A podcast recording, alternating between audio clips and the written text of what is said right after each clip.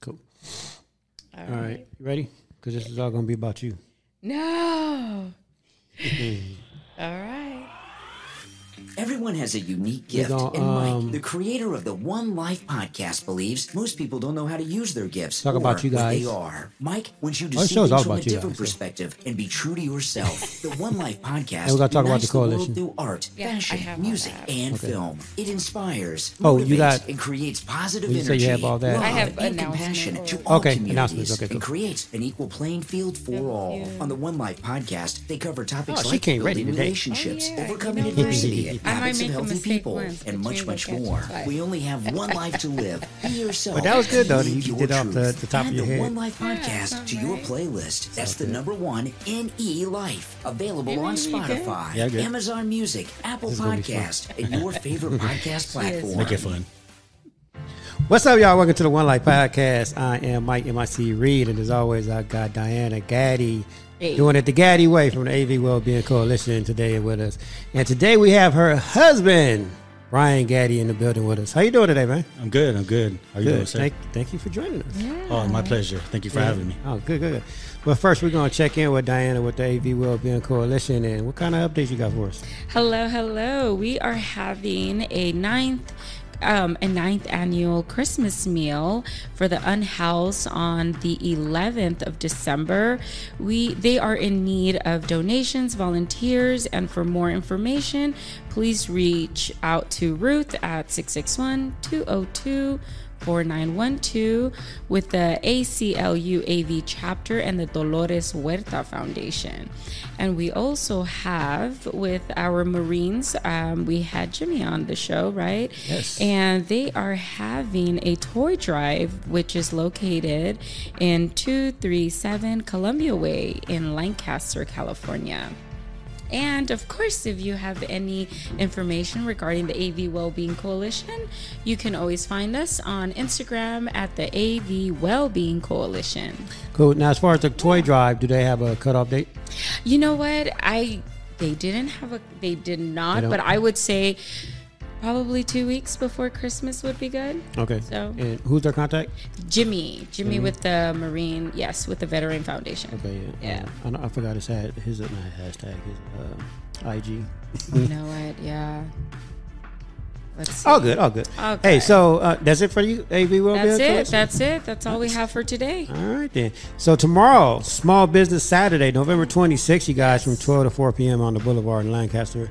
Um, they have small business um, Saturday, so come support local, shop local, shop small. Yeah, and actually, uh, Pretty Little Poppy. Yes. They will be having um, also their small business and the raffle. That always catches my eye. I love. yes, I they love to up win. with the Boulevard for a $500 raffle. Yeah. Yeah, yeah, yeah. So if you're feeling it. lucky, come on down to Pretty Little down. Poppy. Yeah. Also, I got some things coming up. You got some exciting things coming up. Um, just had a quick little uh, convo with um, What's Up AV with Nick. Uh, we're going to be doing something special here on the podcast um, in a couple of weeks. Uh, actually, not in a couple of weeks. Actually, next week.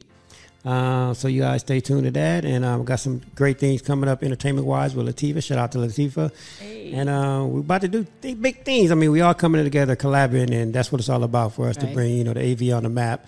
You know, we go. It's going to take all of us to do it. That's you know, it's community over competition, you guys. You know, it's going to take all of us to bring all this together. Yeah, it's a beautiful thing. Exactly. All right, so let's get into it. So today, again, we got Diana Gaddi. Now, Brian, I wanted to ask you this because Diana gave me an explanation, but I was still confused. Sure. How do you pronounce your last name? Gotti. Gotti? Gotti. G A D D I. So So, you- I pronounce it Gotti. You say Gotti. So why? Well, because the double D, you know, it's not a long A, so it shortens it out. That's true. I like Gaddy though. Yeah. I like Gaddy for some reason. I don't know, but I mean, if it's, if it's Gotti, then we got to go with Gotti. No, Yeah. I I guess it's it depends on who wants to pronounce it. You know, uh, I accept Gotti, but me myself, I like to uh, pronounce it Gotti. Mm-hmm. Why not? You know, I'm not mad at that though. I'm not mad at that. Oh, he had me at the last name. When I saw that last name, I was like, that looks good behind Diana, right? That looks good. it sounds strong. Sounds strong. Yeah. what What do you want us to use? Gotti would be good. Gotti. Are you okay with Gotti? Yeah, I love it. Okay. There you The go. Gotti way. The Gotti. So we're gonna change it. The Gotti way. There you go. All right. So this show is all about you guys. So we want to know about you guys. Okay. How long y'all been together? Uh, about 18 years, married 16, two beautiful kids. So tell me, I love I love to hear a great story about how people met. Yeah. Do you want to lead, Brian? Sure. Uh, so um, I was, it was around 2004. I was trying to figure out things out in life, um, figure out my direction. You know, I was working for a club, but I knew I wanted more. So I decided to enroll myself in medical assisting school, uh, a program out in Panorama City. Um, so I signed up there, and uh, my first day I walked in, uh, I noticed her there, and from there we became good friends Yeah. uh, through class and hanging out, and we just developed a good friendship relationship. Yeah, he caught my eye. There was something different about So him. so so was it? I know it's cliche, but was it love at first sight? I would say, yeah. Honestly, it, it really was. Um, when I saw him, it was different. You know, he didn't come in wanting that attention or searching for it. He really was himself. And he sat and he was quiet. And I was like, oh, I like that. You like the quiet type? I really do. I do. I like that. I like that so you him. know the reason why I, I brought and I want I, I was really excited about doing the show is because I haven't really touched on relationships. Yeah. You know, because the show is really based on you know um, owners and um, you know uh, their stories and you know trying to inspire and uplift the community, but it's also about um, it's everything. It's relationships as well. Yes. Um, I, I think for me, I want to just create a platform where people of you know all different type of walks and just different situations, including relationships wise, tell their stories. And I know you guys got an incredible relationship. I saw that from the day from day one when I met you guys, and um, I just kind of wanted to touch on that. Yeah. Um, Well, you know, in the, in the so the AV Wellbeing Coalition, that is our, I guess it's our hub, right? Mm-hmm. But the program that we were all a part of through Applied Positive Psychology is based on the PERMA method, mm-hmm. and through the PERMA method, um, you know, it's the positive emotions, the engagement.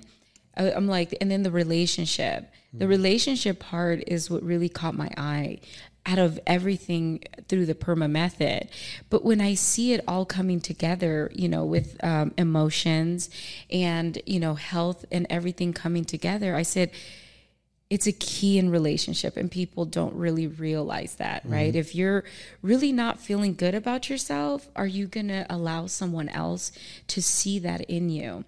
And um, something to me that stuck with me is when you think of intimacy right, you think of what you think of sex or you think about the way someone looks but what people don't realize is you're really letting someone look into me mm-hmm. intimacy right?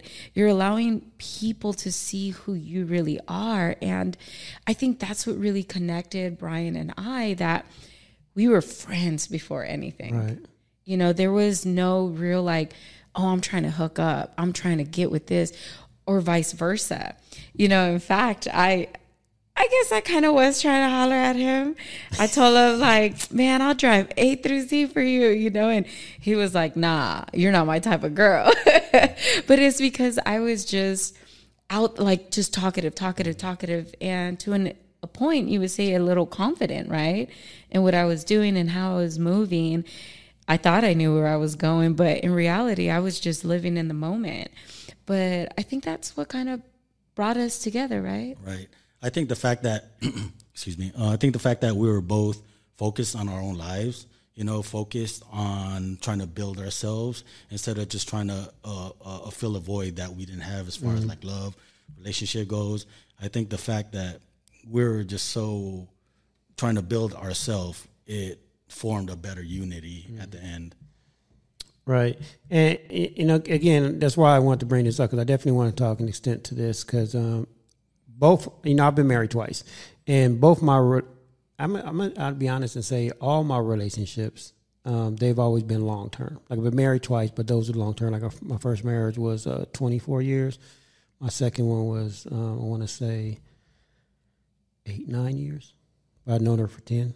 Um, but all my relationships, like I've only really had maybe four or five girlfriends in my entire life. I, I never had a short term relationship, and that's always because going back to even what you just said, it was a connection in the beginning. Like it was a friendship. Like I knew instantly when I met actually both my wives. Like it was a connection.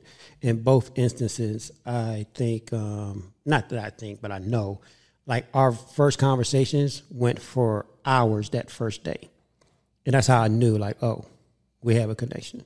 Yeah. And I, I just knew it. Well, actually, I try to hook Brian up with half my friends. really? Yeah, I. That's interesting. I was. Um, I. I. I. I want to say I am, and I want to say I was um, insecure. Um, and I think w- on our first podcast, I kind of brought it up how I dealt with some shaming growing up. Mm-hmm. You know, my mom always reminded me that because I was heavy, that I would never be loved.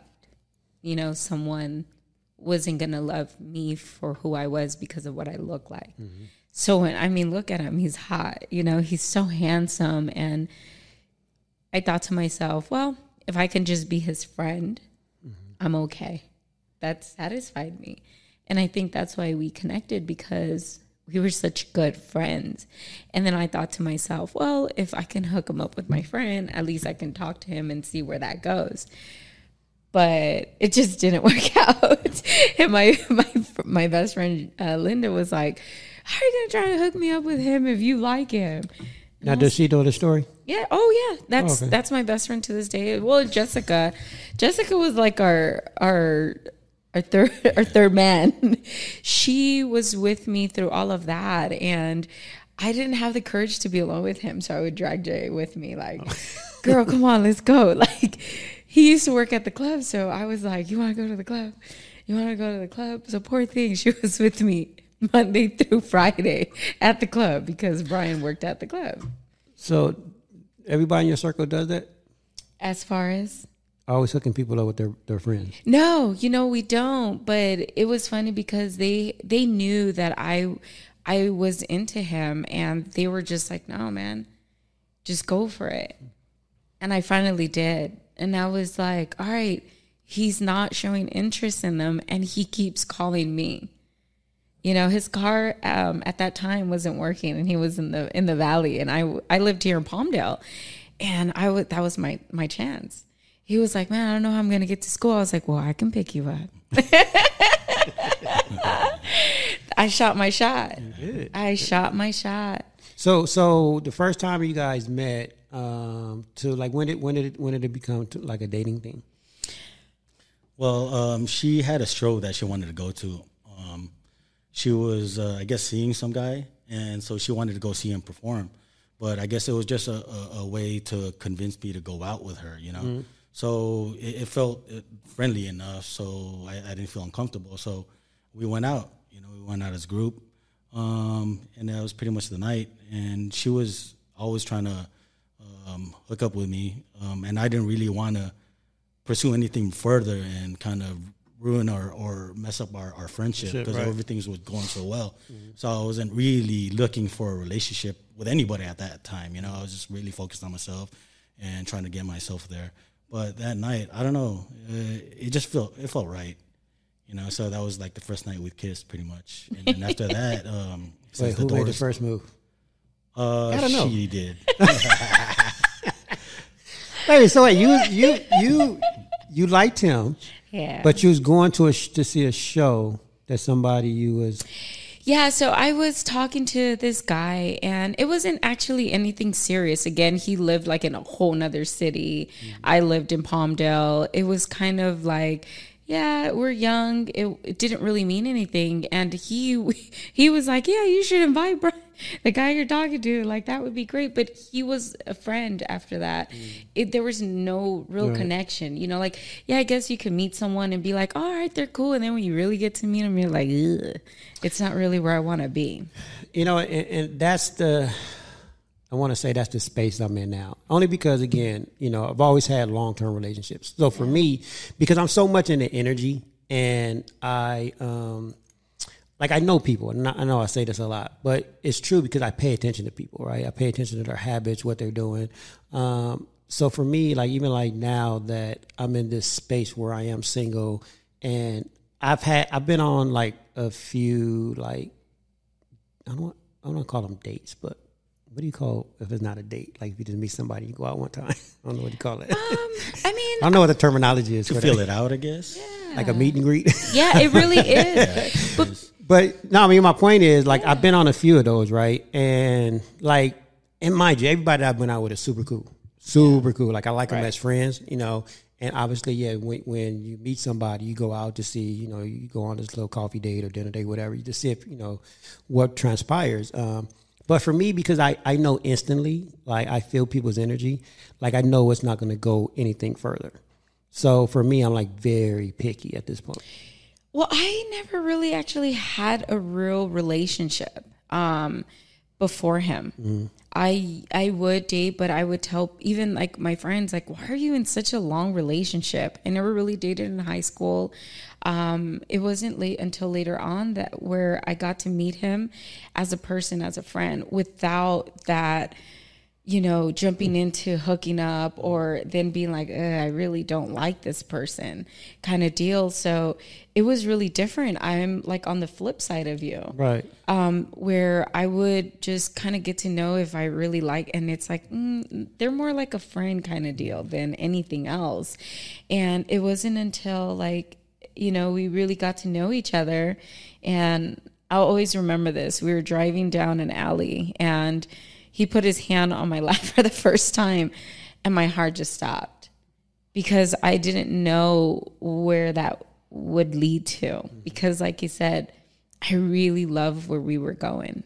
He he was my best friend at that time too. I, I think I think when you go into something with an expectation, uh, a lot of times it leads into disappointment. You know, Right. so when you go and look for a relationship, you're just trying to find something in that person that probably isn't there because that's something you and your heart is looking for. But I think if you're going to get blessed, it's going to be blessed through certain situations that you wouldn't expect. No, absolutely. I think even with like mines, I, I, wasn't expecting either one of my um, relationships. Like, and when I say like really four or five people, I'm thinking I'm actually thinking about it as we're talking about it. I've always, for some reason, I've always wanted to be in relationships. Like my first girlfriend was at 12 years old, and I'm still good friends with her. And that's the thing. Like everybody that I've been in a relationship with, I'm always good friends with. Like I'm still good friends with everybody. Like I never ended anything on a bad I thing. got a question though for you, Mic. Yes. Why is it that you need that or feel that you need I don't that? need it. I just like it. It's a difference. Like I don't need it. Like I, I- I really don't. I just like it. I like the the companionship. I love like even like I love being married. Like uh, because a lot of people are asking me like Mic, you've always been in a relationship. Like be by yourself now. Like, like start loving yourself. Blah blah and all that. Right. But for me, I, I've been living by myself now for three years, and I can be honest. I don't like it. I don't like. You know when you like something and you know what you like. I like coming home to somebody. I love cooking with somebody because honestly, in both my wives, like it's never been situations where, babe, do this, babe, do that. Like we always like knew each other so well. Like if she was doing laundry, I'll go behind her and do uh, fold clothes. If she was cooking, I'll go behind her and clean up. Like we just, uh, it was never, babe, do this, babe, can you do this? Like we just knew each other so well, right? And it's just, I love that. I love the pillow talk. I love the, you know, talking about life, like our, our journey, like what we're doing, our plans, and all that. I just love it. I love the companionship of it all. You know, it's it's a trip that you say that because um, when we got together, we really never stopped being friends. like, And see, that's the next we never right, and that's what I love the friendship Yeah. of it. It's it's not when I tell you. I mean, my story can go so deep, you guys, and that's for a whole nother podcast show. It's probably like a podcast at night.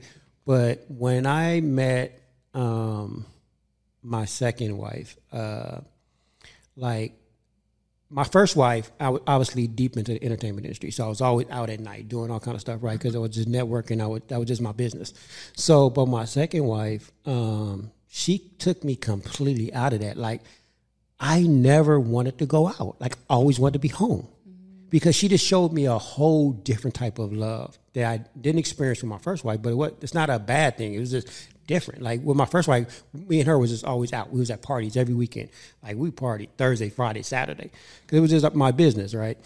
My second wife, um, obviously I was older, and like I just didn't want to go out no more. Like I was always in the house. Like I loved. I couldn't wait to get home. And like, cause we had game night together. We watched concerts on the TV. We like we did all kind of stuff. That's a good relationship right there. When you're able to able to just hang out, not find entertainment to keep you guys Right. entertained. You know, where you don't have to be part of the crowd, going to the movies all the time, going to clubs. You know, it, it, it's good to have a, a, a companion where you're able to just sit down. And I, and I think I and, and and not to even like minimize like my first wife, like I said, because we was married the longest, and me and her are best friends to the day. Like I was just with her the other night um, with my daughter, and because she has the two kids that I have, but um, we was young when we first got together. Like we was like she was eighteen, I was nineteen. So yeah, we was always that's why we was always out because we was young, we was partying, you know. But we experienced that life, and that life was great, right? I think now, like if me and her were together now, I think it'd be more of a homebody, right? So it was just two different type of lifestyles that that I I got to enjoy, honestly. I think we transitioned through all of that that you say, but together because mm-hmm. I was 20. Yeah. We're at 2021. Yeah. Because I wasn't 21. He actually worked at the club. So I told my friends, like, you guys don't got to be 21. I, I got the hookup. So we got to experience all of that um, through him. So I grew up in a very strict Catholic home. Mm-hmm. You know, my mom's super old school. I begged and begged to just go out to a club at 18 years old. My mom was like, I don't care. You still live under this roof. So when I met him, there was so much freedom. You mm-hmm. know, there, there, there was no fear. You know, I grew up here and he grew up in Hollywood where I was just like, man, that's what I want to experience. That's what I want to want to know what it's like. So when we got together, that's why I was always at the club because I felt like VIP. Like I would just walk up to the door and they would remove, you know, the rope, and it was all types of celebrity parties.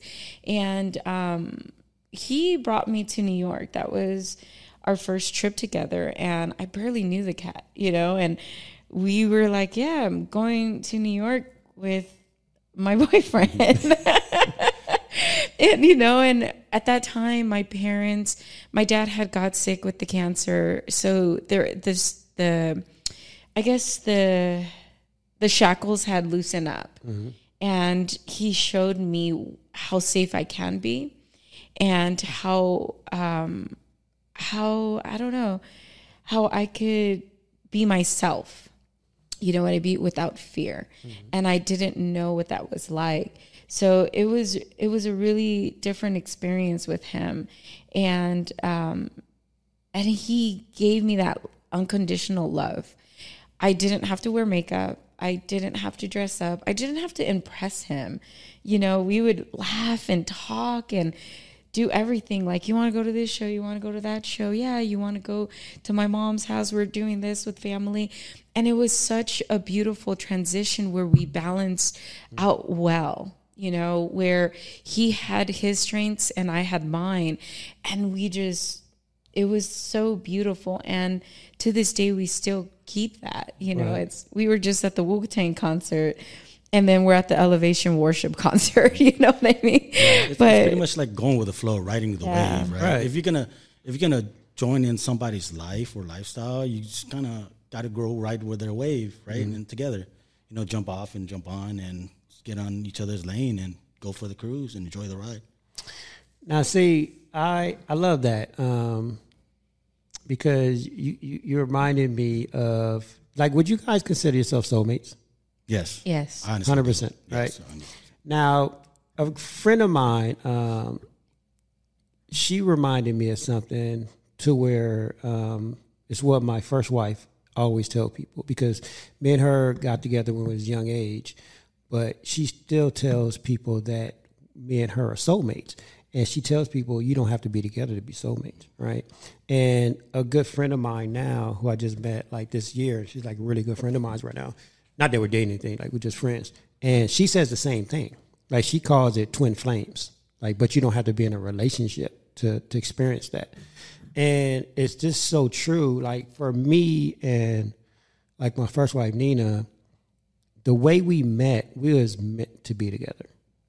Whether that was um, relationship wise, or just like even like friends now? Because uh, I don't think I told this story. I don't think I told you the story, right? How we met. No. So we actually met when we was like maybe six or seven years old, and we had no clue. Oh, I think you did say that. Then there was a picture taken of you guys, right? Yeah, so we we had no clue um, until um, we had our my my son, and when when she was pregnant with my son, her aunt had uh, asked her like she was telling something about me, and she was like, "Oh, do he have a brother by the name of blah blah?" blah? And she was like, "Yeah." She was like, "I think I know him," and Nina was like, "What do you mean?" She was like, "Yeah, I know." Like she was like, "We know them." like our families know each other. so um, she, Nina was like, "What are you talking about?" She was like, "When you guys was kids." So my older brother um, was at a baptism. My older brother was the godfather of her cousin something. So we were all at the same baptism. Mean, afterwards we went to El Torito's, and uh, me and her sat next to each other, which is crazy because her aunt, who was telling the story, was like, "Yeah, I made a comment saying, oh, y'all cute, look cute together.' Like we sat next to each other, and they took a picture of it. And we was like, what? So that's crazy that we met way back then, right? And um, we didn't know until like I was 25 when I had my son. So, but when me and Nina met, like I was 19 when we met, so six years prior, even how we met, because I, I was doing a show because I was um, I grew up in the entertainment industry um, doing music, so I was actually at a show um, at uh, Mental Mondays at the Palladium, and um, I was on the second floor, right, at a club. So picture this: at a club, you, you work clubs, right? At a club, second floor, right? It's dark in the club, right? Music can't hear, can't see shit really. She was on the bottom floor, and I just happened to look over the rail, and I was telling her to pick something up, and um, she was looking up at me, talking like, "What are you talking about?" And I said, "Stay right there."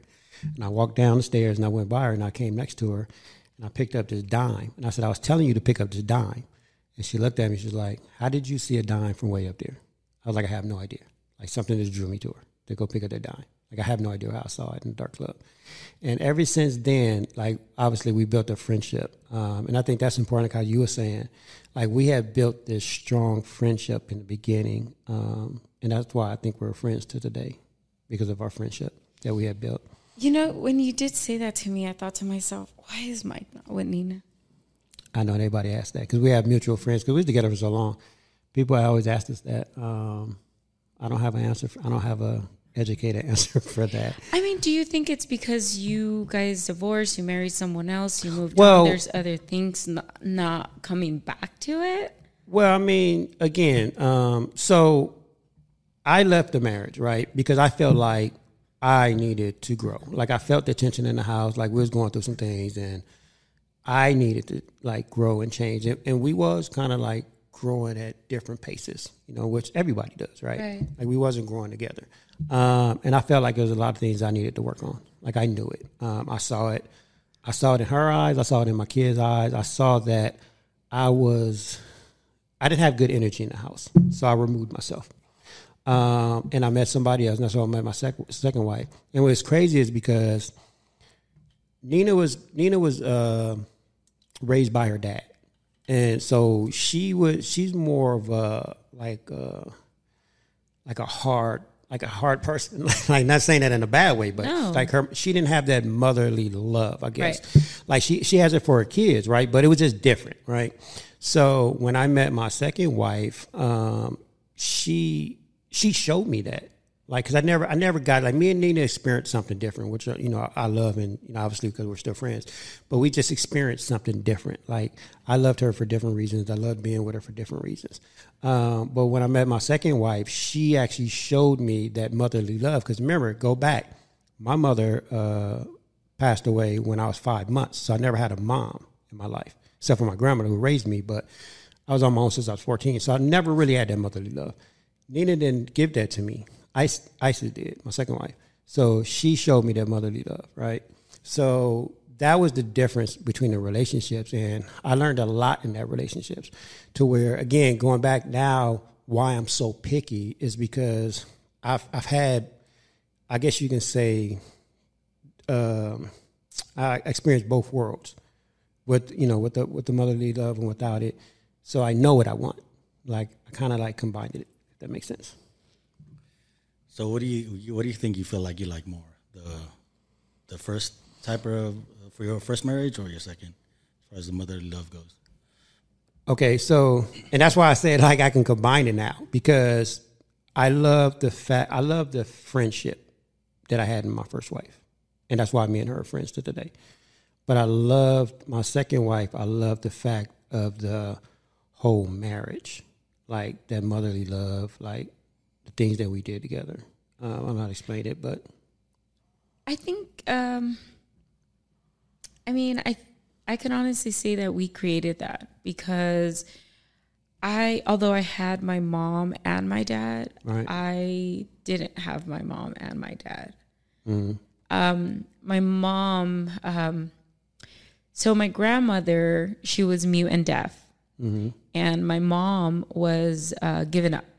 So she was a love child. My grandfather was very wealthy. We don't know exactly where, where the roots of my grandmother are from. They say she just appeared at their home one day and no one really knows who she is or where she came from. But they say that she was just this this beautiful woman that just knew that she needed to survive. So she tells um, my grandfather, like, just give me a place to stay and um, food to eat, and I'll clean.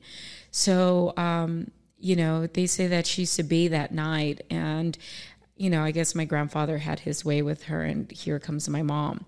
So my mom dealt with a lot of of, of trauma that came from that. So because she was mute and deaf, but very gorgeous, she was raped a lot of times and um, no one could hear her asking for help because she couldn't say it and she couldn't tell people what had happened to her because she couldn't speak so uh, my mom uh, grew up with a different family where um, she would see my grandmother and they would say, Oh, the mute one, she's your mom, huh? My mom grew up with that embarrassment. So there was a lot of trauma that, that came from that. So my mom didn't really know how to and I can't say she didn't know how to love, and it's what I'm learning now is that she loves me in the the best way that she possibly can, Right. right? But I'm an American child in America, right? Right. Where everything is different. But what I don't, what I failed sometimes to realize is that even through all of that, she was able to come to this country and still uh, move forward and move forward with her husband, right? And my father is her her second um, uh, marriage. I would say my she had um, my eldest brother with a previous man, but what I always admired about my father is that we never grew up knowing that he wasn't my my full my half brother until later on in life um, where he grew up with the same last name until legal paperwork. They're like, "Ma'am, this is not his his his father, his last name." So I always admired my dad a little bit more of that because my mom, she was very angry. Mm-hmm. You know, she didn't really know how to show the affection where my character strength is love. I mean, I I love like crazy. Well, right, because she she didn't have that growing up, Right. And, and and that's why what I meant about like how so like Nina, right? Her dad raised her, so Right. if I think if her mom was in the picture, then she'd be totally different. And not saying what how she was raised was wrong because her dad is a great guy. Like he, he- he's raised her raised her pretty well. Like because Nina's very successful, she's smart. Um, it's just a different type of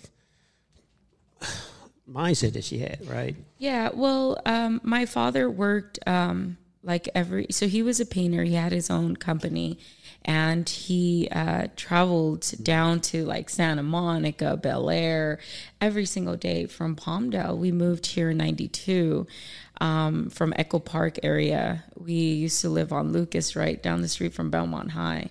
So, I mean, I'm sure you used to hear about the tunnels, right? Yeah, yeah. yeah, yeah. So I lived right across the street, super active. But my parents knew that they wanted something better for us, and we moved here to Palmdale, right? Where it got worse. You know, the disconnection was real. And um, I had had certain traumas throughout my life where it was really hard for me to process certain things. And I think that's why. Um, you know, I deal with a lot of insecurities and I, I build uh, huge walls and um, with boundaries. Um, so it, it was really challenging as far as when you say that, like, she just didn't show me that. Sometimes I think that it's challenging going through certain traumas in life to be able to go over those hurdles, right? Um, so with me, um, I I would always sit there and watch like love stories. I'm a sucker for love. Mm. I, I really am, but I really didn't learn it from my parents. And um, you know, when he met me, he was like, "Oh, she comes from a family, a big family. We do a lot of things." But in reality, I used to think that it was a weakness, but my resiliency is is just wild. It's off the chart, and I didn't know that. That's you know, and it's crazy because I don't I don't know where. I guess I can track it. Like I was gonna say, I don't know where my love for love came from because I guess I can track it to where, like, I grew up in gang, like a gang infested neighborhood, right? And I grew up in South Central, and I always knew that that wasn't the lifestyle that I wanted, right? I saw the stuff that was going on. I was like, ah, I don't like that. Like, I, for some reason, I don't know if it's because my mom and I, I didn't grow up with our parents, like but I knew the concept of it. You know what I mean? And I had seven brothers and sisters. Like, and only person I was really close to was, was my sister, who was at the house with my grandmother. So it was me and my sister. My other brother sister lived somewhere else. So I don't know if it was the concept of that because I knew what it was and I didn't have it, and I always I wanted that as a child, right? And then by being on my own since I was fourteen, like I always wanted it. And so when I found Nina, like I found, I guess, a close friendship with her that was, I guess, in my mind was family, right? Because her her dad and his um, new wife took me in, so to speak. So I was always at their house, like every weekend, eating dinner. Like that was like my new family. Like, and to this day, like I'm still close with them. Um, and then when I met my second wife, it's and I'm trying to put all this together, right? Because as we are talking about it, it's going through my mind. My second wife me and her became close because she kind of went through a similar situation. Like, even though she had both her parents, but they treated her like crap. Like she went, she's from uh, um, Honduras, so you can imagine, you know, her first ten years in Honduras was just horrible. Like how they treat women over there um, and child. So that's what she had to go through. And then she came here, she was abandoned by her mom, and she just went through all kind of trauma. And that's part of the reason why we're not together to today because of all the trauma she had to go through and she's kind of reliving it now. So, you know, obviously it didn't work out. But but I learned from being with her like the first eight years of me and her together. You know how they say God puts people in your lives for a reason? Yeah. Like when I left um, my first marriage and I, and I got with her, like he literally put her in my life for a reason. Like he connected us. So we had similar stories, but he taught me so much about love and life. Um, and I tell people all the time, like the tools that I have now, if I would have had during my first marriage, I would have saved my marriage. But it took me to leave to get the tools, yeah. which is kind of crazy. Sometimes you don't realize what what you need in your life until it's put in front of your face. Exactly. Uh, you were exposed to love. That's why you're always attracted to it. Little mm-hmm. did you know that it was you were actually exposed to it, even though the streets were fun, and you know that's something that we were attracted and lured to.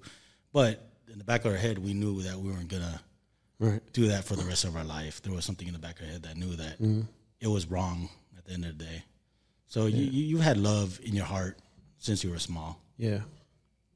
I think I did, um, and that's why I like to today. I love love, and just like because people always asking me like why am I searching for it? It's because I because I do like I, again I love the companionship. Um, I I can I can honestly say that with even if like because I've been single for three years now, right, and, I, and I'm very picky again.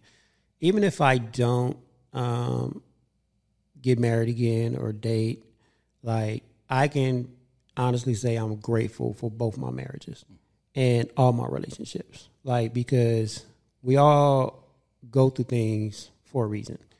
Like I would never say, oh, because both marriages didn't work out right. I, am not going to sit here and bash them. Like I learned so much from both of them. I enjoy, you know, the saying it's better to have loved than not to loved at all, right? So I had, I can honestly say I had two great marriages. Like I had, I can sit here and just be like, wow, I actually had great times and great moments with them, both. You know, um, do I want that again? Yeah, absolutely. But I'm picky about it. Um, even though I want it, like I'm not gonna rush into it. Right. I mean, go ahead. Well, those are lessons of blessings, you know. Right. Those two marriages, you know, God gives us two of those things. You know, we get lessons, Mm-hmm. we get blessings from them. You know, so those two marriages were just lessons that Right. you learned Exactly, and and and I'm always grateful for my lessons. for sure. No, it's true. And then that's where I say with with Brian, um, things were so different. There was no um, no judgment at all. Um, he did allow me to grow and and um, and uh, accept my truth. We can say, and he nurtured me through all of that. And I had never felt um, a security um, a true love like it was because there was no um sorry You good? I'm gonna start bringing tissue to the show because this is the second time you're crying on the show. yeah because you know what i tell um i say this a lot vulnerability um people really think it's it's weakness but it's not. Not yeah. it's really strength and if i didn't know how to utilize that i don't know where i would be today. I i can honestly say that because i mean we had such a great relationship and then we had the kids and then i was diagnosed with cancer. And then the ugly came where i told him you need to leave me because how could someone like you be with someone that's sick? You know, someone that's sick. So I I hear you when you when you do say that, but if you're not able to to succumb all of that, where would we be today? Right. I mean, sometimes people say, "Ah, "You guys are so perfect." What do you guys know about problems? What do you guys know? Oh my goodness! You you know, you know, like I was saying earlier, Nina and I, uh, we have a lot of mutual friends, and they always ask us to this day. I, I, matter of fact, I, I had um, dinner with a friend of ours three weeks ago, and she always is asking, "Hey, you and Nina get back together?" You know what I mean? But it's because when me and Nina was married, right? People always looked at us like we was the fun couple. They never saw us argue, never saw us fight. But that's because we never brought our problems out into the street in front of everybody. Like they didn't know what was going on inside the house, right? But because marriage is not, it's not easy. no, It is not. I mean, they be, people used to see us and be like, "Wow, that's the perfect couple." And it's like, thank you, but like you don't see what goes on in the house. Like it's it's not easy. It's hard keeping a relationship. Right. What people see in a successful marriage is uh, the success, right? They see Right. what they see, but they don't see the determination, the commitment, uh, the the bond, uh, the trust, uh, the connection that people have for one another. Right. You know, they don't see the struggles; they only see the success. Right, exactly. And you know what? Even with my with my second marriage, um, and this is why, honestly, it. I think over the I think the last. She moved out three years ago. Um, I think over the last six months is when I decided to finally let go because I was still trying. Like last year, I spent uh, a day with her like during Christmas. Like I was still trying because I know what it takes to keep a relationship. I know it's going to be hard. I know it struggles, but I'm also committed. When I say I'm committed to you, I'm committed to you. Like when I get married, especially when I get married to you, like that's like to me, that's no joke. Like I'm committed to you. Like I don't care how many problems we got, we gonna get through it together, and that's a key word, together. We gonna get through it. But a lot of people they give up for whatever reason, you know. So my second wife, she gave up for whatever reason, and, and I kind of get it, like because I know her struggles, and like I always tell people, I I know her background, like I know her story. I'm not mad at her because I know what she's going through, um, and I know I finally had to learn that I can't fix her, and I and that's what I was trying to do all these years. I was literally trying to fix her, and it's like I can't. Like she, and it, and it hurts me to even say that because I know her struggles. Like I want to see her happy. I want to help her, but I know I can't. Yeah. You know what I mean? You know what was great about us is that Brian never tried to fix me. Brian actually accepted me, Right. And I had never experienced that.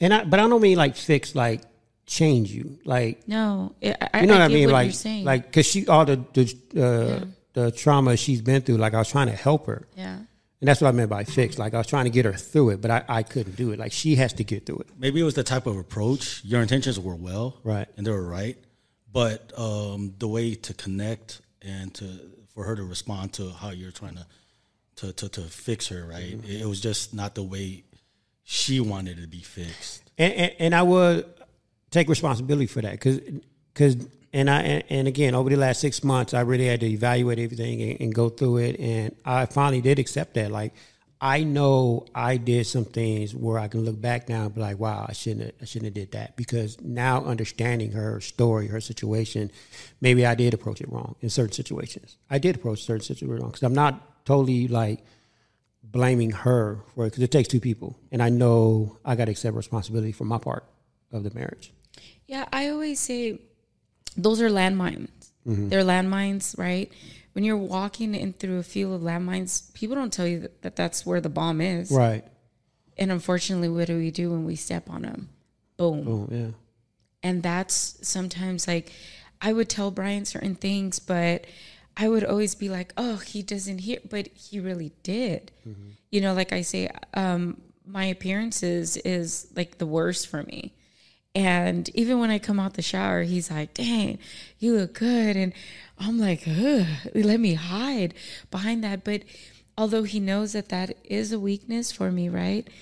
I allow myself to be vulnerable and he knows how to heal me in a, in a certain way where he never really is doing he's not doing these things intentionally to say oh i'm gonna fix um no there's something even like sometimes with like a tight dress or he'll be like damn babe you look bomb and i'm like Ugh, okay but it's that to me are my landmines Right. you know and at least he's been um, through our conversations and yes we have been uh, married for 16 years but i will say this um, when we moved back to palmdale i think our relationship got stronger than ever and then covid hit. And i always say you know some people um, yes they, there were struggles through covid but for brian and i it was really a revelation That's good. because we we discovered DoorDash and we disco- discovered what Uber Eats and anything that you we can be on the road. But you know, sometimes we would laugh because we didn't even know where we were going, or we would lose track of time.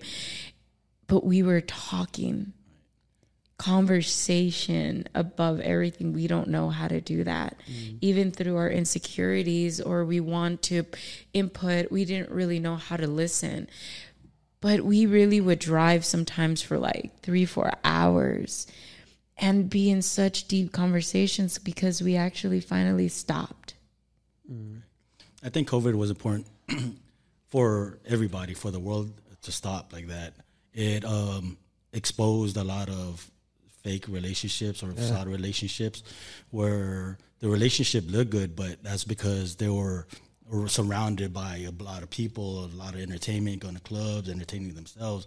But when they got forced into just staying into a house between them two, or between us two, that either makes you or break you. You know, uh, do you really get along with that person? That's that was a moment where you really found out what your relationship was about.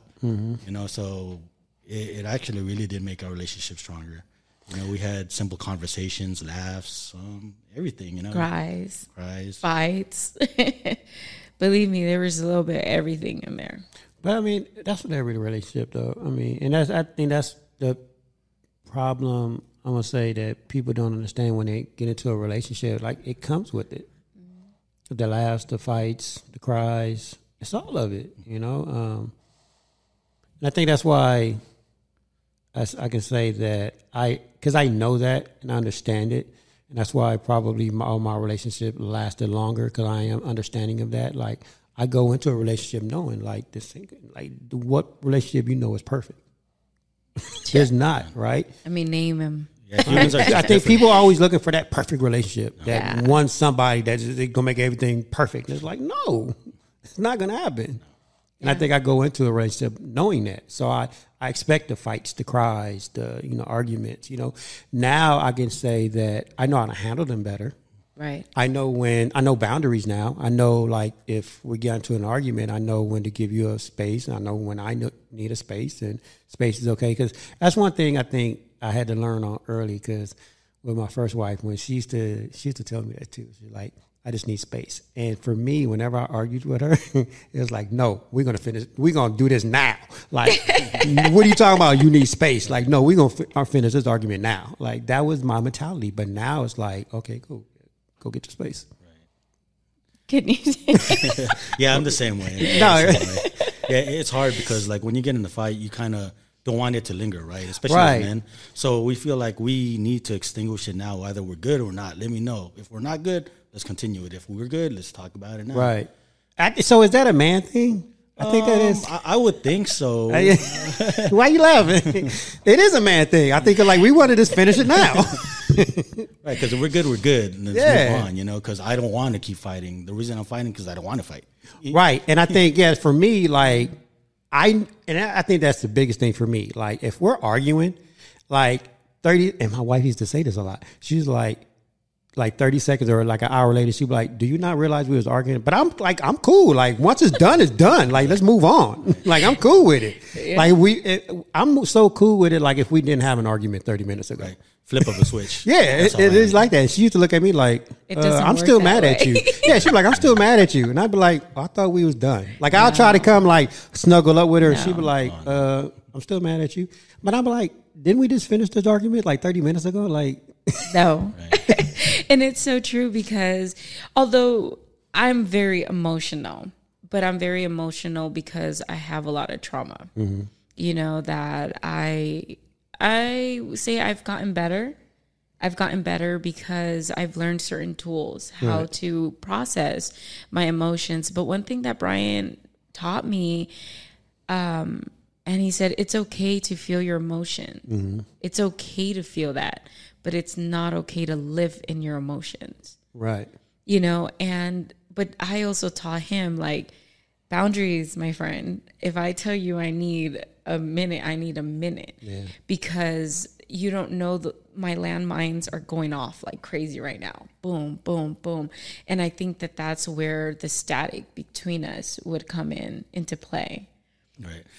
I think um, from an example earlier where you were trying to fix your wife, right, your ex-wife, you but you didn't know how to fix it. So like in a fighting situation, you're trying to fix them and uh, stop the fight because you we're strong. So we want to teach them to be strong too. Right. But by us telling them and trying to show them to be strong, it's actually uh, hurting them and doing the opposite effect. You know. I mean, yeah, being like, like, like you said, it's the intention. Like I, I know I had great intentions. Just because I didn't want to see her go through that. Like that, that, that hurt me, and I was like, like you said, like I'm strong. Like the shit I've been through when I was a kid, like the adversity I went through, like I got over it. But I also had to learn by going to therapy, is that he had this phrase that he used to say, like buried something is still alive like you know how people bury stuff in the back of their Right. minds, but it's no, it's still alive. Like you don't bury nothing. Right. Like, and you know, the one thing my therapist taught me is that you know if you don't talk about your emotions, and that's what I did when I was a kid. I used to bury stuff. Right. Like at some point, there will be an explosion. The longer you hold it in, the bigger the explosion. Oh, I learned that real fast, and and I had to. He taught me that because I did. I had a, a temper problem, and I always wondered like why. He was like, "Cause you're burying stuff and you're holding it, so now it's finally exploding." Like, and I had to learn it. So that's why I, I say now I'm older, wiser. Like I know that when someone say they need a minute, I'm like, "Cool, go get your minute." like you need ten minutes, you got it. yeah, the, the longer you bury it, the, the the worse it could become because Yeah. our fights like lately, like when we've been fighting, it's really petty stuff. You know, Right. it's not it's nothing really serious like me going out or cheating on or anything like that. It's very very very petty. Um, so when we do fight, it just feels like the end of our relationship. It gets Right. to that point, you know, it explodes that much. But uh, I think our growth and the, the fact that we we're aware of all these tools, right, and we're trying to learn and try to better ourselves, better our relationship. uh, we're able to understand and listen to each other, and it takes us into vulnerability where we do cry. And then sometimes our biggest growth is from those tears. Right. You know, I've had the we had probably one of the worst fights that I personally felt like it was like the worst. It was like, how can I continue this? You know, like hurting my wife like that and just going through that. And so we just had a conversation. We just decided to park and just talk about it and cry and release all that emotion. And that was probably like the best day of a relationship as far as growth goes. And see, I love that about you guys. Like, I mean, because you guys are, are learning together, and that's that's Yeah. super dope. I think we all are. I think the I think the mistake that people make is um, acting like we all have it figured out. Right. Because as parents, as adults, as professionals, you know, we actually don't have it figured out. Every day is a new day. Right. Every day has its own challenges, brand new challenges. You know what I mean? So we're all growing and learning together. you know? Yeah, and everybody. I was just talking to somebody about this last week about parenting. Um, like, I don't know why they have parenting books. Like, they're useless. I'll be honest with you, because everybody's Yeah. different. Every kid Oh, is yeah. different. Every parent is different. You know, um, I, I could even say because I didn't grow up without a mom or dad. No one taught me how to, and I know this is not really an excuse, but no one taught me how to treat a woman. Right? I had to learn on the fly, and I think that's where I made a lot of my mistakes because I've been on my own since I was fourteen. So I never had anybody to teach me how to be a man, to teach me how to treat women, to treat teach me teach me how to treat anybody for that for that sake. But you know what it is? It's because you were still um, willing to, you were open to that, mm-hmm. right? Like you said, no one really sat down and, and taught you, but I'm sure at some point you saw what you liked. Yeah. you you would see it like for me at times it was like on tv or with other people mm-hmm. you know that's why i think i would love to hook up my friends with like people you know i felt like a matchmaker but i think it was how beautiful it was to be loved to love you know and and the the feeling behind that so as a child you know i always knew that that's I knew I wanted to get married. I knew that I wanted to find to find that. But it wasn't like I came from a perfect relationship where everything was, you know, there or or I had it or my mom was like, "Oh, this is the perfect wife" and and all of this. But as we grew and I had my son, I was like, "Okay, you know, this is the real deal Holyfield." Like, but did I know what I was doing? No and even with my kids now it's it's really trial and error you know because i got a kid in in high school and, and he's a junior and my daughter is in seventh grade and oh my god when i tell you let me let me tell you something. It doesn't get easier. oh Because. I, I was just with my daughter the other day, and um, I haven't seen my daughter in a month, or even talked to her. My daughter will be 21 next month. oh wow So, but it's funny because one day my daughter will love me, next day she hates me. like I don't know why. It's just this weird relationship we have right now, and obviously I know it deep down. Like we both love each other, right? And we're always cool. But like I can go over there, and like I'm always with my son because I coach a soccer team, right? And I'm always over there, you know, talking to Nina. And sometimes my daughter, she just be there. She don't say shit to me. She don't come downstairs. like, but some days she do, and she comes sit next to me. We talk like nothing happened. It doesn't get easier. It's weird. kids are kids are weird. I think as I'm dealing with the same thing too. My daughter's to be 13, so probably nothing as deep as yours, but kind of seeing seeing those, um, I guess, warning signs coming uh, coming along. So um, I always like when I experience that, and I feel like my daughter's being a little cold with me. You know, like naturally, I tend to want to give her the same medicine. You know, be cold with them as well. You know. I think that's uh, that's that's a learning lesson that we as parents, as fathers, need to learn. You know, try to be understanding. At the end of the day, no matter how we think they feel about us, those are our kids at the end of the day. And No, how we want- absolutely. And, and I've had it's funny because I pay for her. All right, I pay for her cell phone and my son's cell phone. Right. that remember once like she got mad at me. She wouldn't answer my phone call, and I was like, I should just disconnect this motherfucker. like, Yeah. how you not gonna answer a phone that I pay for? you know, what I mean, I was pissed that day. Um, but it's funny because like five years ago, um, I went through a similar situation with my daughter too, where I didn't talk to her. Well, not because I didn't talk to her, but I didn't hang out with her for like a whole year. Like I saw her through the years, not through the years, but through the whole year. Um, and I learned a valuable lesson. Um, so five years ago when she was like 15, me and my daughter and son used to have uh, Sunday fun days. Like we always went out to eat, went did something right, and then one day she just stopped, and she wouldn't come. Like when I went to go pick them up, she wouldn't come downstairs. She was always hiding it. And I was like, "What's going on?" And I was even asked Nina, and Nina was like, "She um she didn't understand. Like she wouldn't talk to me or Nina. Like she talked to Nina, but not really giving her information."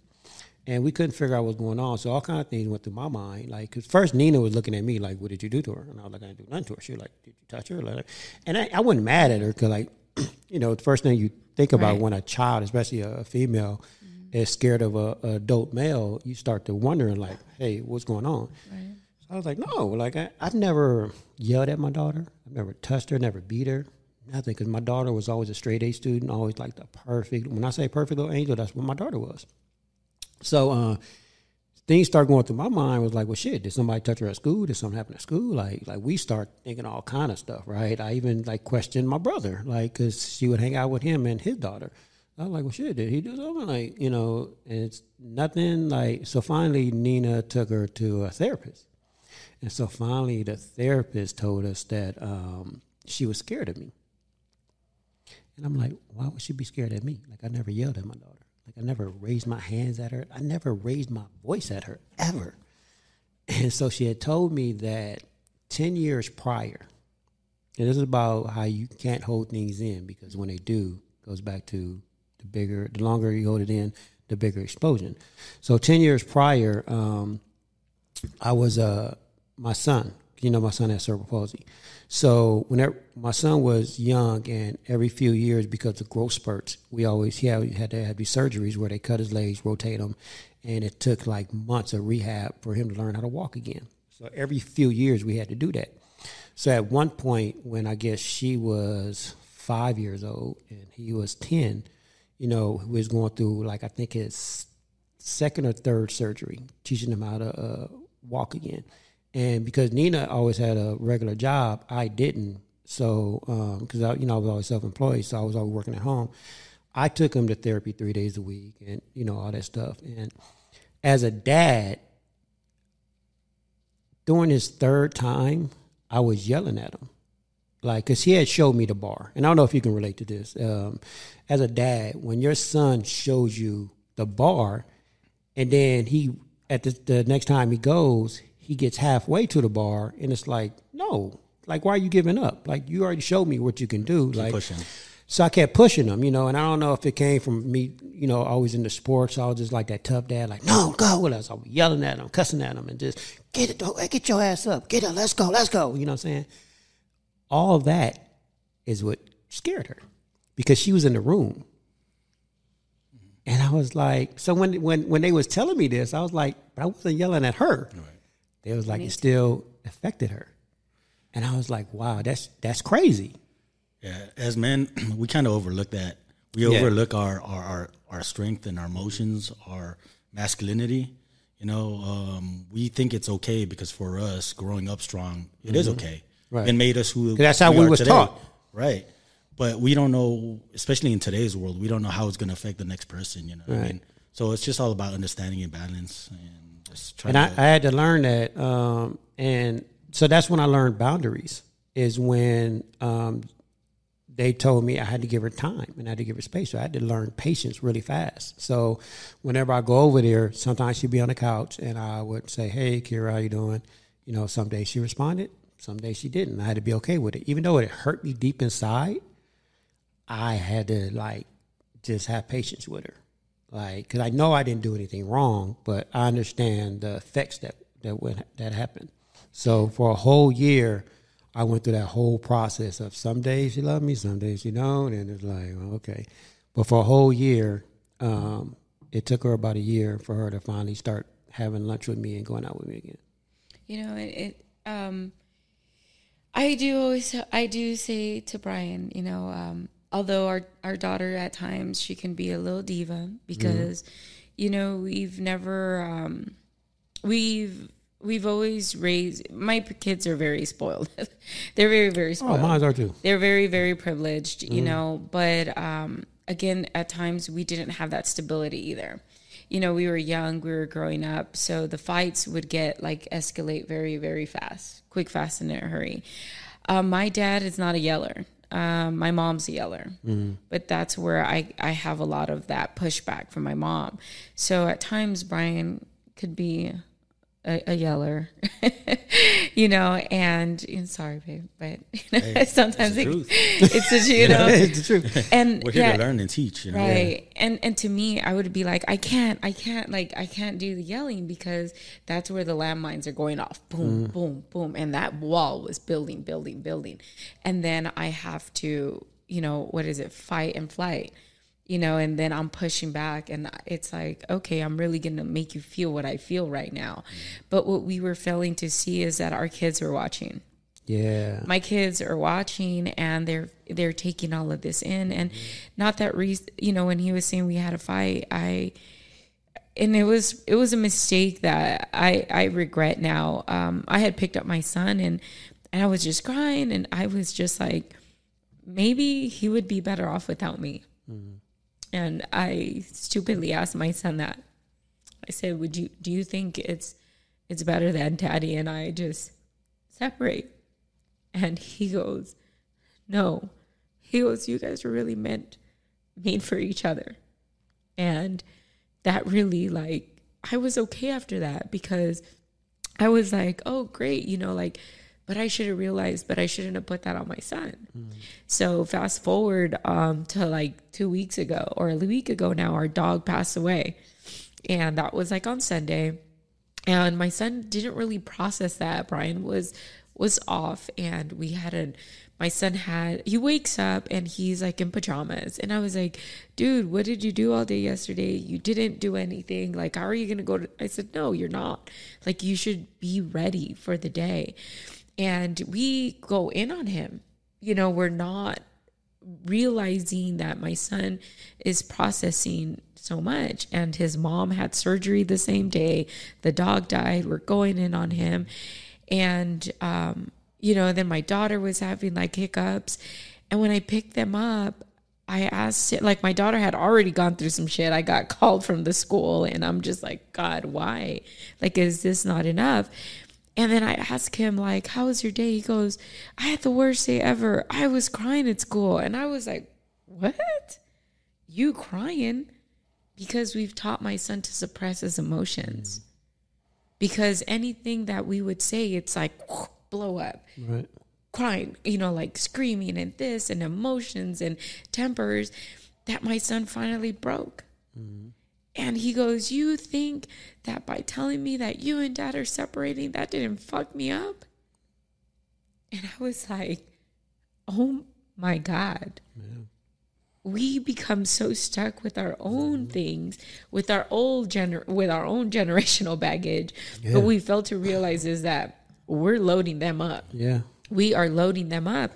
And then that's where I go back to now I'm seeing this with schools and I'm just like these kids show up to school every day, not just with their own issues, but with their parents' luggage. Exactly. Rolling it through those and guess what? Now these poor teachers are having to deal with Yeah. our shit, their shit, and their own shit. And their own shit. You know what I'm saying? And that's why I, I go back to why I'm so passionate with relationships, with what we're doing today, Right. because that's how we're gonna feel. that We're gonna heal the future. How important this conversation is. How important it was for you to be vulnerable, to allow us to be vulnerable, to know like, dang man, we can't ignore the past because it is our truth Right. but it doesn't mean that we can't grow from it. We can't continue to say, well, I because I this because of that. Well, guess what? That's everybody. Like my therapist finally told me, you know, I get what you're saying. He goes, but people have worse problems than you. It's true. And he goes, but what you need to do is talk. Mm-hmm. But at times, because he can be a little bit more explosive with certain things, that I had to hide behind fear. Mm-hmm. But what have I done my whole life and my trauma? That's where I, there was this huge wall where anything he said, it was like, boom, this is where I'm attacking. This is attack, attack, attack, attack. Where we were just hurting ourselves unintentionally, knowing we loved ourselves, but we just couldn't talk. Where why it was so important with COVID when we used to drive around and just talk, we felt so good. It felt like the best time ever, mm. you know, but I did feel guilty because we had to then leave our kids. Right. You know, and then I was like, man, like, you know, like I sh- I want to do this, I want to do and then I started bombarding them and they were like whoa i need space like i need this but i wasn't understanding through my own guilt through my own healing where now i think our relationship with them is it's a lot better right Yeah, it's it's a lot better, especially with understanding, you know, um, and just working through it. I think we just need to put our, our, our feelings and pride aside sometimes. Yeah. It's okay to feel the way we feel, but we also got to take the other account of the other person's feelings Exactly. as well, you know. And um, it's easy to argue our point, but what's the point of just doing that? Because there's two sides of the story. Yeah, you can't be tunnel vision and just see things from just your perspective because everybody everybody receives and delivers things differently, right? So even if we're arguing, like, yeah, I, I can make a great point, and and I use this analogy all the time. If I put a six in front of us, I'm gonna say it's a six, but you're gonna say it's a nine, right right? Because that's just the reality of life. Like you see things differently. Not to say you're I'm wrong or you wrong, and I, that's why I try to tell people all the time. Like no one's ever wrong. Right. It's just from their perspective. Just because it's not your perspective doesn't mean that they're wrong. Right. They're just they just see things differently, and it's okay. You got to understand that, and you got to be okay with that. Like you just said, we got to learn to look at things, or at least try to understand how they're seeing it, the situation, right? And I had to learn that. So like even like now, when I'm with my son, like I used to have road rage, right? So, but now I don't because I had to learn from my daughter's experience to where when my son was in the car, like don't yell because that made him nervous. And I don't want to go through the same situation. So now I'm careful when I when my kids are around me now, I'm like really careful what I'm doing, especially if like I'm out in public and somebody does something.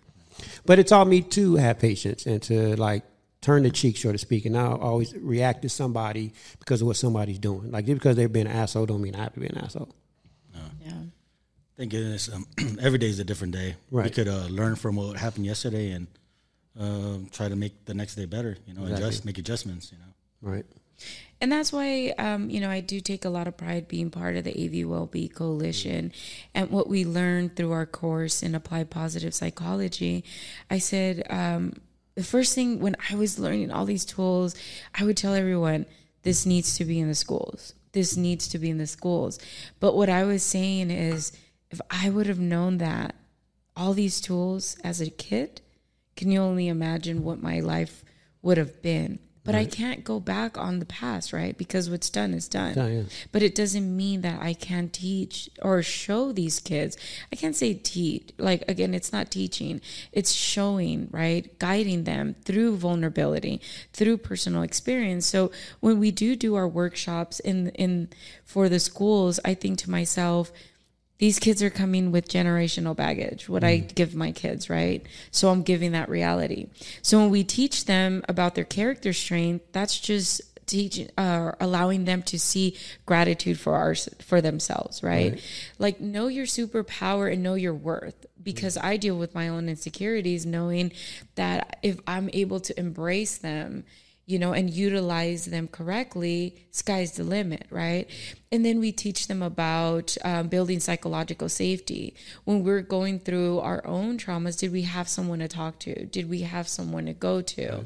What did we listen to when, you know, like music, I know is something for you, right? Like, and then through COVID, a lot of these kids might be uh, experiencing languishing.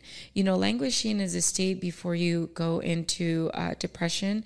And then when you're in that depression and you're not able to come out or have uh, tools to be able to pull yourself out, then you go into clinical depression where it, it comes to pills. Where how many kids are going through that now, right? And then, um, and then moving on from that, we teach them gratitude to show someone or tell someone thank you right where every chance that i get like thanks Mic for allowing the platform for allowing us to do this um you know so i go back to imagine if if we would have known this, right? And you see this through our relationships. Three different people that grew up in three different parts Mm. of the world, right? Or even in this state, but we have a lot of similarities. So if we were able to channel that and understand, well, I'm feeling good, but I'm not struggling. But if you're able to struggle well, you're able to flourish and flourish effectively. Mm. So that is why well being was so important. And when I would come back home, I would tell Brian, like, oh, I learned this. Oh, I learned this. And it's okay to not be okay, but we going to be all right, you know? You know, you're you're right, and you, and you touched on something about schools, and this is the thing, and this is why, like, I'm I'm a big advocate for kids, and why I've always worked with kids, and I love working with kids, and I and I and I. And I'm excited about working with the coalition, and even you know working with uh, Brenda over Pretty Little Poppy, doing her workshops. It's because schools schools are great, and, and I don't want to minimize school. Education is great, right? But they teach you to go to school, get an education, and then go get a job, be happy, right? Right. They don't teach you the path to all this stuff. Right. They don't teach you the path to get it. Like, like you just can't graduate college and go to like Google and get a job, right? It's not going to happen. Like, you, you got to have some type of experience. You got to have like a path to get there. Like, you're just not going to pick up the phone and say, "Hi, I just graduated yesterday. Hire me." Okay, you're hired. Like, what's the path in between? And that path in between is such a huge gap all kind of stuff is going to happen. All kind of disappoint, disappointments. All kind of life is going to happen, and that's what they don't teach you in school. It's how to get through that and go down that path. Because even if you, like you say, you want to work at a Google or a MGM or Universal, whatever, like whatever you want to do, right? There's still that path you have to walk, and everybody has a different path. But you kind of gotta, we gotta kind of teach kids like don't think it's a a, a straight line because it's not. Like you're going to go through so many struggles, and you're going to get off course, and, and it's okay to get off course. It's okay to circle back to something, to learn something, and you know to to get to your destination. Right. Right. It might be the, the same path that we're all walking on, but depending on the day, it's different. Some day might be raining, some day Right. might be sunny. You know what I mean? Same path, just a different uh, circumstance. Right, but they don't they don't teach you that. I mean, I mean, think about how many. I mean, I, I don't even know the percentages, but I know it's high. Think about how many people graduated college and got these college degrees. How many people are actually using their college degrees? Right. They're not because they they didn't teach them the path. Right. That's why I always say, you know, there. Well, Brian taught me this, right? Between what's the difference between wisdom and ex, what? What is it? What, uh, education? Yeah. Well, see, the thing about education is uh, you you get taught this, right? And you know, it's something that you think you're supposed to use. But as far as like wisdom, I, I- think the the nice thing about wisdom is it never expires. You know, Right. somebody could teach you something at that moment, but you it's up to you to to, to accept it or reject it, right? So even if you rejected it at that point, that wisdom, the seed was planted. Right. You know that maybe it wasn't for you at that moment, but later on in life, you remember that what the the wise things that was once taught you to you, mm. and you you get that seed at that moment, and then you build from that moment. You know, mm. it's wisdom doesn't expire. So if they teach you that back then, it's it could be useful. later And it comes with experience. Right. I, I think wisdom is wisdom. You can take, like you said, it doesn't expire. You can take that and apply it to anything in life. Right. But if you go, and again, I'm not knocking education, so no teachers get mad at me. No. But if you go to school and you learn a trade, you're only you're limited to that trade.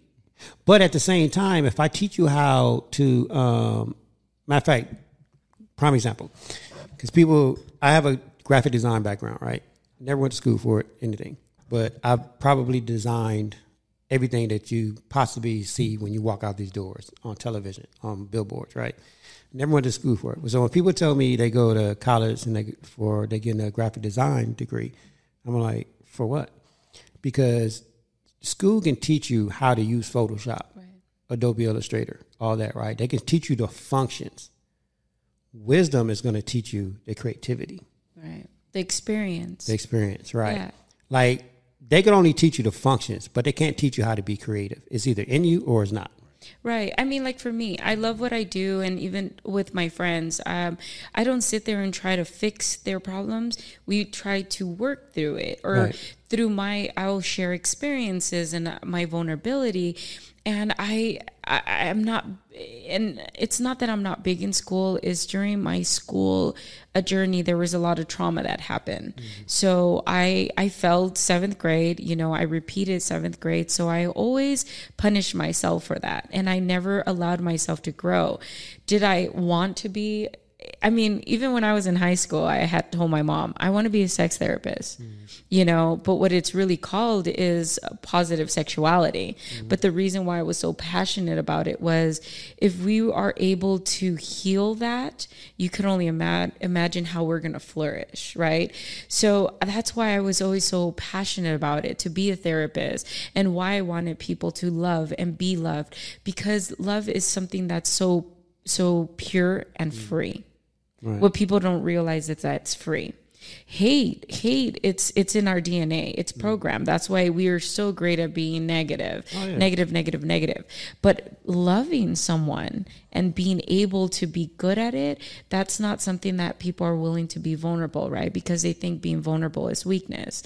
So I I wish that I could continue my education. And I shouldn't say I wish because actually i want to go back to school i act, i want to have a phd behind my name you know why because this is a gift that i had and i mm-hmm. never went to school from it but because i'm not you know it's not behind me doesn't mean that my certification is not it's not valid Right. Right i've worked around with my experiences to apply that mm-hmm. and i think that's why i can be relatable it's because i am vulnerable i'll tell you hey i'm I, I've gone through a lot of shit. I have this, I have that, and I know this, but I'm willing to share that. Mm. And that's why with the kids and with the, with the schools, I think why they connect with us is because we're vulnerable. Mm. And I love when we go back to R. Rex Parris High because you know what?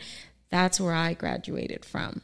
And I did. I graduated class president. I graduated with a two year scholarship from R. Rex Parris High, where a kid like me could get that. Yeah, they made it happen. And when I go back to the schools and I tell them, I'm an alumni from here. Alumni, what does that mean? I graduated from here. But because I graduated from here didn't mean that that was the end of me. That doesn't define who I am because there's a continuation high school behind my name. Look at where I'm at. I'm on a podcast and you're listening to me, you know, like like Dave Chappelle says, you clicked on my face. Right. But you know but it's the truth. It You're is. choosing to hear my vulnerability. And you could choose to judge it, or you can choose to pull out your piece of paper with your pen and jot down notes. Learn from my mistakes because I'm willing to share that. Right. You know, and that's where I say I am very wise because I have gone through those mistakes, trial and error. Like you said, okay, she came prepared today, right? Because I made a mistake. But I chose to either continue that mistake every time you're going to tell me to do it, or I'm going to learn from that mistake from that one time you told me to do it. So that's why I always tell my kids: "Is what you do next that matters." We're all going to make we're all going to make mistakes. When I started to be more vulnerable with my kids and be like, "Yeah, I messed up. Yeah, I used to smoke weed. Yeah, this and yeah that," where they're just like, "You, you, mom, you, yeah, man." I have mistakes too. Where now these kids are learning, like, oh man, so you're not perfect. Right, and, and that's why I love doing the show and telling people stories because people do look at us, you know, whether you know, however high of a pedestal people put us on, they look at us like, oh wow, like we didn't go through shit. Right. You know, like every and it, again, this is why I love doing. This is why I love having everybody on my show has gone through some type of adversity to get to where they're at. Right. And those stories, I want people to know that we're all human. We've all been down some type of path where we've fallen off. Again, it's it's never a straight line. There's never a A to B, right? There's always that path. People don't fell off, got back on it. You know, like I've done. If you know how much shit I've done, it's Oh, crazy. yeah. But I mean, people could also look at my backstory and say, "Oh, damn, like he very fucking successful." Right. Yeah, I, I've made it, and I've probably done everything I've ever wanted to do. You know, but that's because I went after it, and not saying that that role was easy. Like I've made a lot of sacrifices during my first marriage. I was constantly out three, four in the morning. I did, and who says it? Kobe Bryant s- said this. Like he decided he wanted to be the greatest basketball player. but it came with a lot of sacrifices. He had to miss a lot of birthdays, miss a lot of celebrations, miss family time because he had a sickening work ethic. And he knew he had to do that to be the greatest. So success, again, you can't go through, you can't get to success without going through failure. Yeah. And you go through a lot. Absolutely. But even though when you do bring up Kobe, you're right. He did have great work ethic, but he also knew that he had he had the ability to pivot. Right. So what he used to use is the roadmap. Do I mm-hmm. continue to go back down into that loop and fall into shit, right? Right. And and hurt my family because he did have a hiccup in in the early stage, right? Yeah. Did he continue to do that? No. Did the mistake happen? Yes. Did he learn from that mistake? Absolutely right? So what people fail to also realize is that although Kobe did have that, you know, work ethic and he was constantly, you know, but how did he pivot around that? That's when he invested into the helicopter, right? Yeah. So he he he even says it. I was there for drop off and I was there for pickup, and the family was always with him. And whenever he traveled, even when he was away from Vanessa, he invested in in their relationship, right? Knowing the favorite songs. He was in a piano, um, you know, but he learned how to do it. So that's why I always tell people, what you do now, it's okay. We're gonna make the mistakes, but what you do next is what matters, right? We grow every single day. We're not perfect in any way, shape, or form, but will we learn from those mistakes? You know, we're talking about mistakes, and I, it's like we're trying to protect our kids from mistakes all the time and Right. trying to make life so much easier. And I'm getting to a phase in my life where, and seeing it in my kids, like, nah, they're gonna need to make their own mistakes because that was my biggest growth, actually. You know, my mistakes are my biggest blessing. You know. Yeah. So it was like, uh, when do we take that protection off our kids? Right. I think that's a, a discussion that uh, uh, parents need to have. No, you, you got you got to. I think you got to have those discussions and, and boundaries because I, I used to be the same way. Like, and I think as parents, we all did, right? We want to tell our kids our stories, and so they won't make the same mistakes, but they they have to though. Right. Like I actually just had to learn that. Like even like with my daughter, like as much as I want to go over there and have this conversation with her about what she's doing, but it's like, okay, well, I'm just gonna let you figure it out because you have to, because you're not gonna understand it unless you go through it. Right. But we can't, but you can still tell her and remind her that you love her every step Oh, of the way. yeah. And I always sometimes tell Brian too, it's, it's the behavior that you want in return that you have to put out. Yep. you know the behavior you want in return that's i mean you put out that's what you're going to get in return.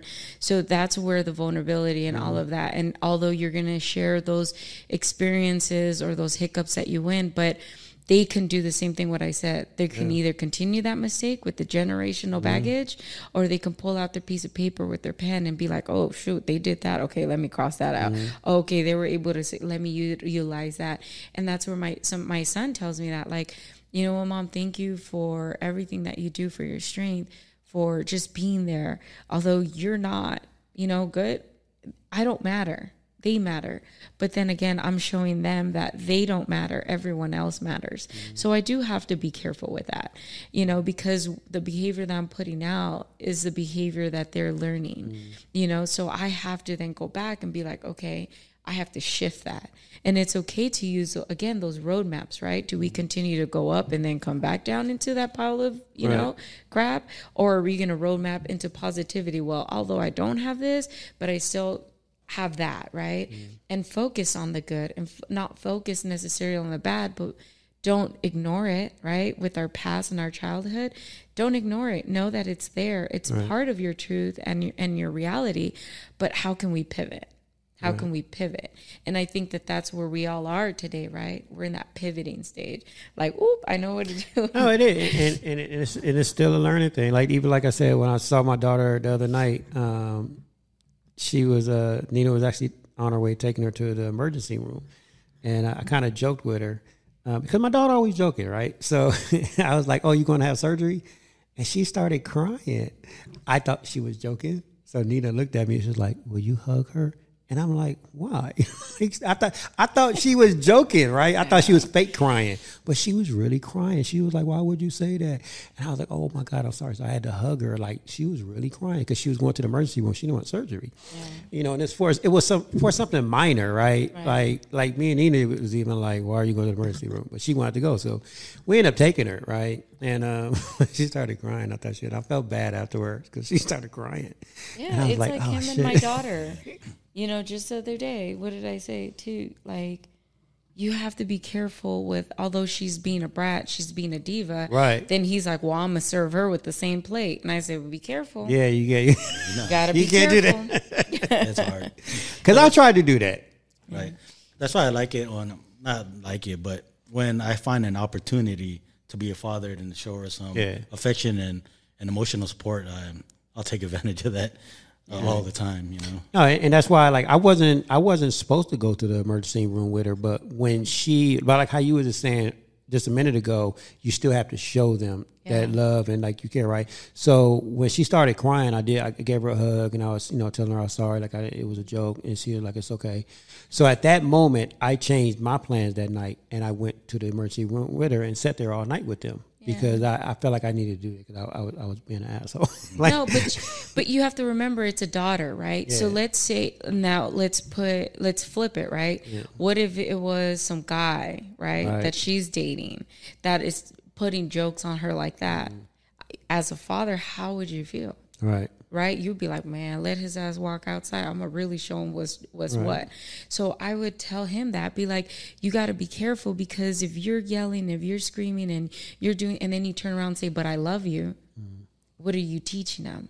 So then they're gonna grow up in life, and even though the guy is yelling, even though like he could turn around and be like, but I love you and they're going to not know their true worth and build their psychological safety to understand like oh wait nah this ain't a joke right. like my dad don't because you're her first love mm. at the end of the day my dad was still my first love my dad really never yelled my dad still loves me i'm still his baby you know like right. i'll still sit in bed and cuddle with him and there's a different connection that i do have for my dad you know that i'm still his baby la niña you know la niña mm. la niña I'll always be la niña you know, but he's so tender with me. Right. So that's why when I tell him, like, man, I know what it's like. Like, you better come get your Nina, you know. But it's but it's the truth because, right. and he even sees it with my dad when he comes and he gardens and, you know, there's that's why when my dad got sick, it I always say it was one of the biggest pains for me.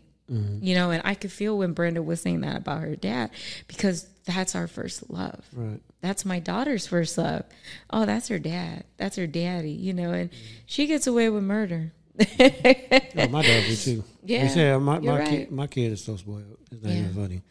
Yeah, and vice versa with my son. That's my baby boo, you know, all the time. Oh, my little Paquito, and I baby him and and all that. Sometimes Mimi, you know, she'll look at me all crazy and be like, "Oh, Ethan did," it. But it's because I want him to know what it's like to be right. treated from a woman this is the way you got it. And that's where I tell him there's only certain, he'll be like, oh, you got to, you know, with melody, da da da. But that's not, I get it. I am. We do have a different love and a different understanding, but from a man to your daughter, that's your first love, right? And vice versa with with you know a mom and a son. But it doesn't mean that even though if you didn't have that, you can still portray it. That's why it's so important with schools, with TVs, and what is put out. Because if that's what we're showing them, that's what they're going to think mm-hmm. it's supposed to be like with maybe a child that doesn't have that. Right. So that's why it's it's so meaningful to do these workshops and even with complete strangers that I meet, I just put the whole thing, building psychological safety, you know, character strengths, highlighting all this. But even they that's their takeaway from me. Even if I'm able to touch one person, yeah. I've made a difference. Absolutely. So. Yeah, sometimes we forget our our roles as parents. Mm-hmm. You know, uh, like a a, a, fa- a, role a father's role in a daughter's life is to show the daughter how a man should be treating her. Mm. You know, that's what we're supposed to be teaching our daughters at a young age and right. until the rest of their life. You know, until she gets married herself. And the role for a mother mother to a son is to show the uh, uh, to, to show the son how to treat a woman, mm. how a woman should be treated. You right. know. And the father's role to a son is to show him how to be a man and how to respect women. And a, a woman's role for a daughter is to show uh, the daughter how to be a woman and you know how to be treated. You know. Right. It, it was even through a very like innocent conversation that like our, our son was kind of starting to talk to a girl and you know he was very serious and then i had said oh do you want to go to a youth you know thing at the church there'll be other girls or something like that and you know what he said to me he said do you see daddy with other girls and i said no why what do you mean so why would you suggest me to be with someone else or to look at other girls and it was just a joke it was something so but that's what we were putting out. So that's why I say it starts at home. It starts at home. What we do inside those walls, that's our contribution back to society. Because I'm teaching my hus- my mm-hmm. son. Although I mean, you know, now he's a teen, he's, you know, exploring other things, but still it's the foundation. If we would have that in and out or I'm going to be out and doing this or all of that or not working through our relationships or even through conversation, that's why it was so hard on my son mm-hmm. to for me to make that comment like, "Oh, he's because he sees this. He Right. sees our true connection. And even when they're not around, that's my best friend. You know, like any little concert or any show and whatever we do, that's my ride or die. You know, that's why I told him this this podcast is gonna be easy, baby. This is what we do. Aaron's the Costco anything.